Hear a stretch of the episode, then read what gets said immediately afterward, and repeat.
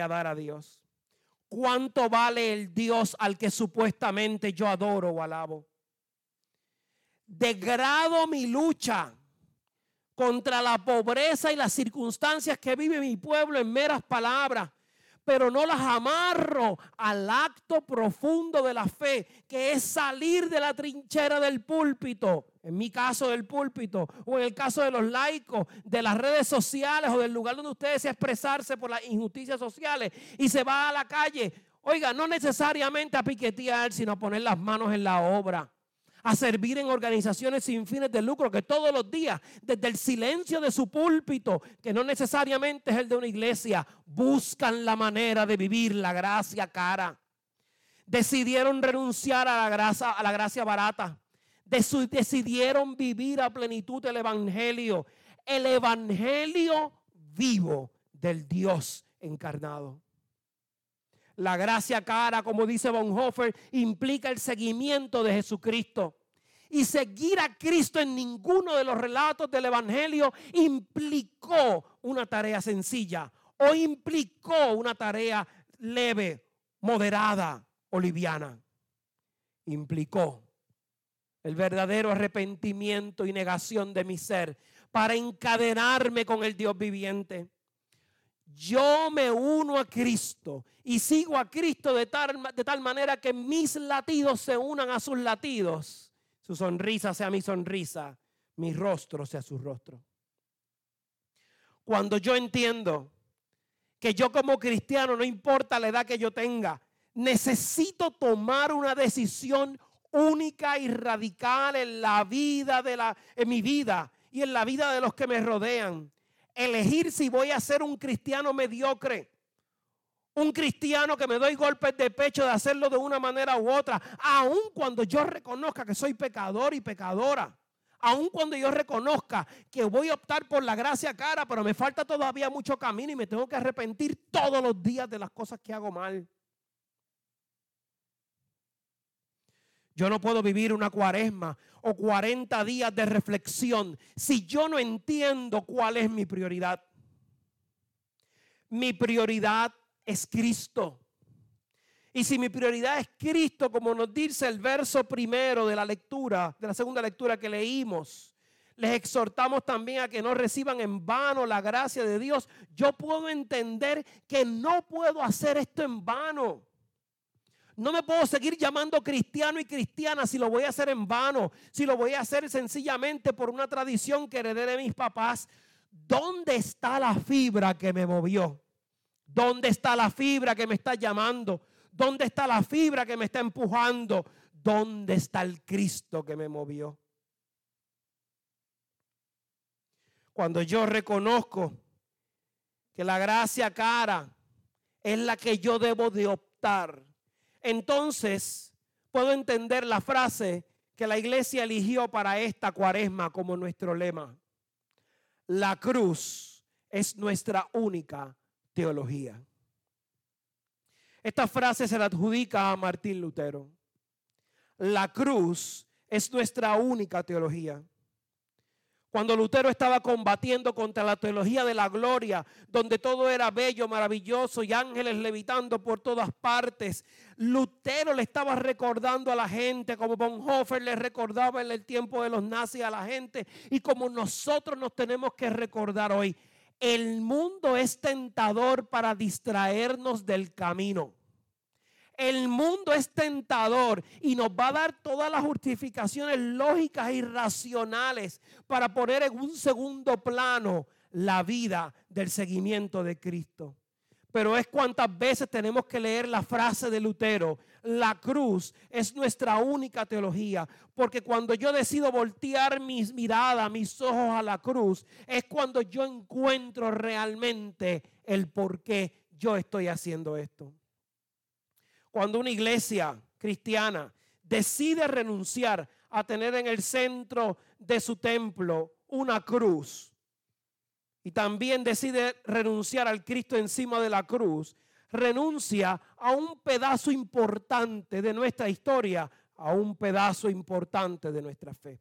No es que el, no es que la estatua o el arte que vemos ahí es nuestra fe, sino es el signo, el simbolismo de lo que nos recuerdan. En muchos lugares y en muchos eh, eh, cruces de calle nosotros sabemos que tenemos que hacer un pare. Y sabemos que tenemos que hacerlo si no queremos coger un cantazo de otro vehículo. Pero como quiera nos ponen allí un signo de pare y se va a quedar ahí para siempre el signo de pare. Y la importancia del signo de pare no es solamente que lo hagas, sino un recordatorio a dónde tienes que mirar cuando te encuentres en una encrucijada de la vida. El que usted venga aquí y tan pronto abra la puerta pueda ver al Cristo que preside en el altar, es un recordatorio de que ahí está nuestra teología. Si tú le preguntas cuál es la teología de un luterano, cuál es la teología de un cristiano, es la cruz. La cruz fue el puente a la resurrección. La cruz fue el puente a la prueba del amor. La cruz fue el puente para que yo, para que tú, para que el que está a mi derecha, el que está a mi izquierda, dejara de llorar, dejara de sentir tantas cosas difíciles en la vida. Cuántas veces he volteado mi mirada a la cruz y he encontrado el sentido, el principio y el fin de mi pensamiento. El lema y la respuesta a la decisión de cuál gracia yo voy a optar, sobre cuál gracia yo me voy a quedar, es la conexión importante para entonces llegar a la primera lectura. La primera lectura nos está hablando de un arrepentimiento real. La cuaresma se repite año tras año para enfrentarnos delante de la cruz a nuestro yo. Al yo que hace las cosas difíciles, complicadas. Al yo testarudo. Al yo terco. Al yo complicadito. Al yo complicadita. En el libro de Joel capítulo 2, en el verso 12 dice, por eso pues ahora dice el Señor, conviértanse a mí con todo su corazón, con ayuno, lloro y lamento. Rasguen su corazón y no sus vestiduras. Conviértanse al Señor su Dios, porque misericordioso es y clemente, tardo para la ira y grande en misericordia, que se duele del castigo.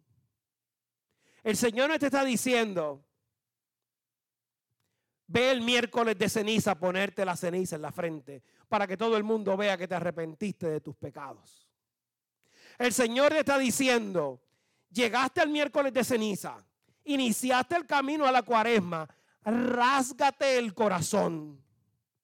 Rasgarse el corazón implica poner mi mano en el lugar de las cosas que se pegaron a mi corazón y que no son de mi corazón, que no estaban ahí al inicio de la jornada implica no solamente agarrarlos, sino arrancarlos. Y es como si usted se pasara las uñas sobre su piel. Usted va a sentir que mientras más presione, más dolor está. Y si hay algo pegado ahí, mientras usted lo va a sacar, usted va a sentir dolor. Y el ser humano nos hemos entrenado a huirle al dolor sentimos un dolor de cabeza y vamos en sentido directo a la buscar o en la farmacia o en nuestra casa o en el primer lugar una panadora, una tirenol, un Advil, lo que sea para quitarnos el dolor de cabeza. No se admite el sufrimiento en nuestras generaciones. El sufrimiento es malo y los seres humanos no estamos creados para sufrir. Pero el Señor nos dice hoy, mientras te vas arrancando eso que está en tu corazón, que no es de tu corazón y no estaba antes, pero está ahora, y necesitas salir, te va a doler. Porque probablemente usted identifique en la cuaresma que usted tiene que perdonar a alguien o sacarse esa herida, esa llaga que le ha hecho daño. Y mientras la vamos sacando y la vamos raspando, eso duele. Y no nos gusta que nos duela, nos lastima, no nos hace bien. Pero el Señor nos insiste en el verso 13, rasguen su corazón y no sus vestidos conviértanse al Señor nuestro Dios, porque misericordioso es y clemente, tardo para la ira, grande en misericordia, que se duele del castigo.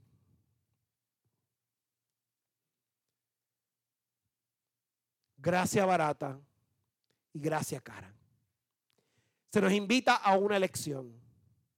Si usted decide la gracia barata, mi hermano, mi hermana, siga haciendo lo que está haciendo, usted va por buen camino, ya sabe dónde va a terminar el camino. Usted decide la gracia cara. Tenemos que comenzar a escalar la montaña.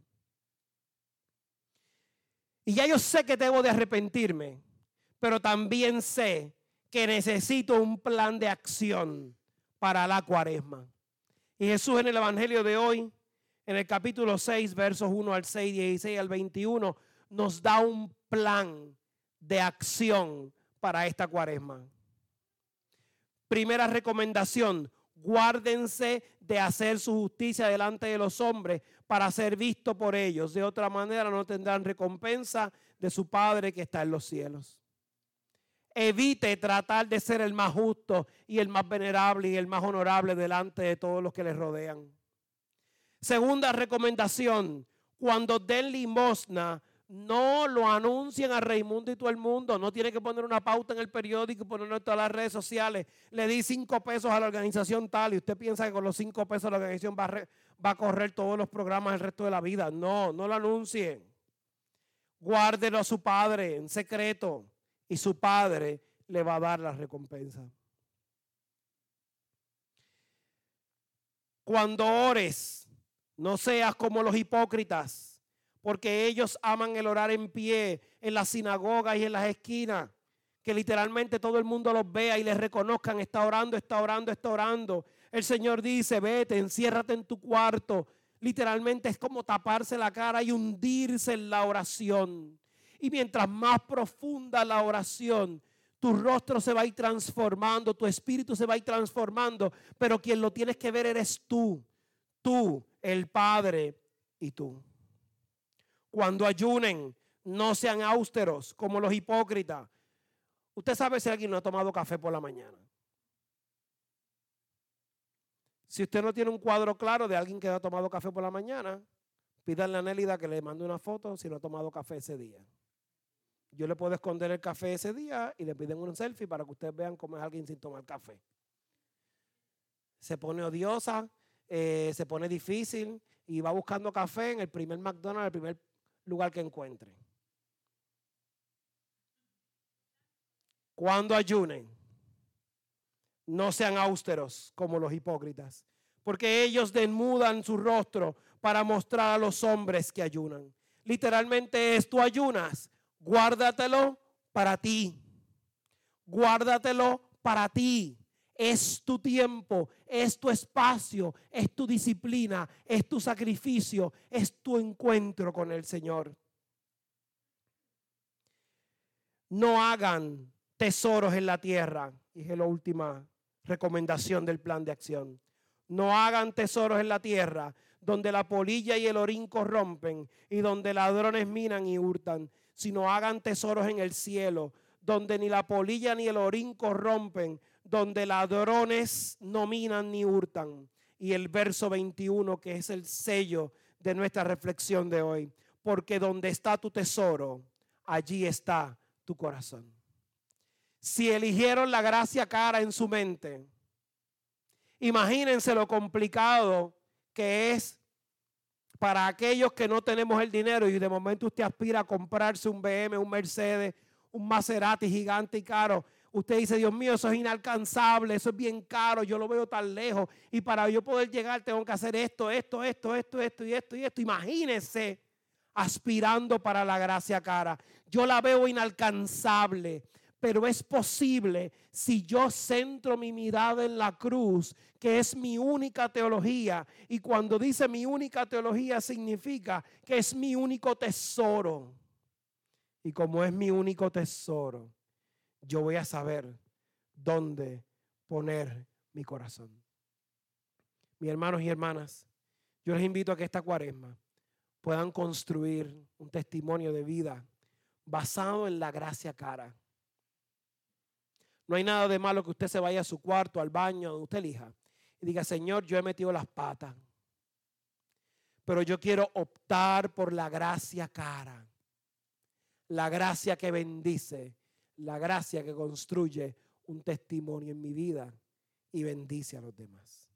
Que el Señor les bendiga. Amén.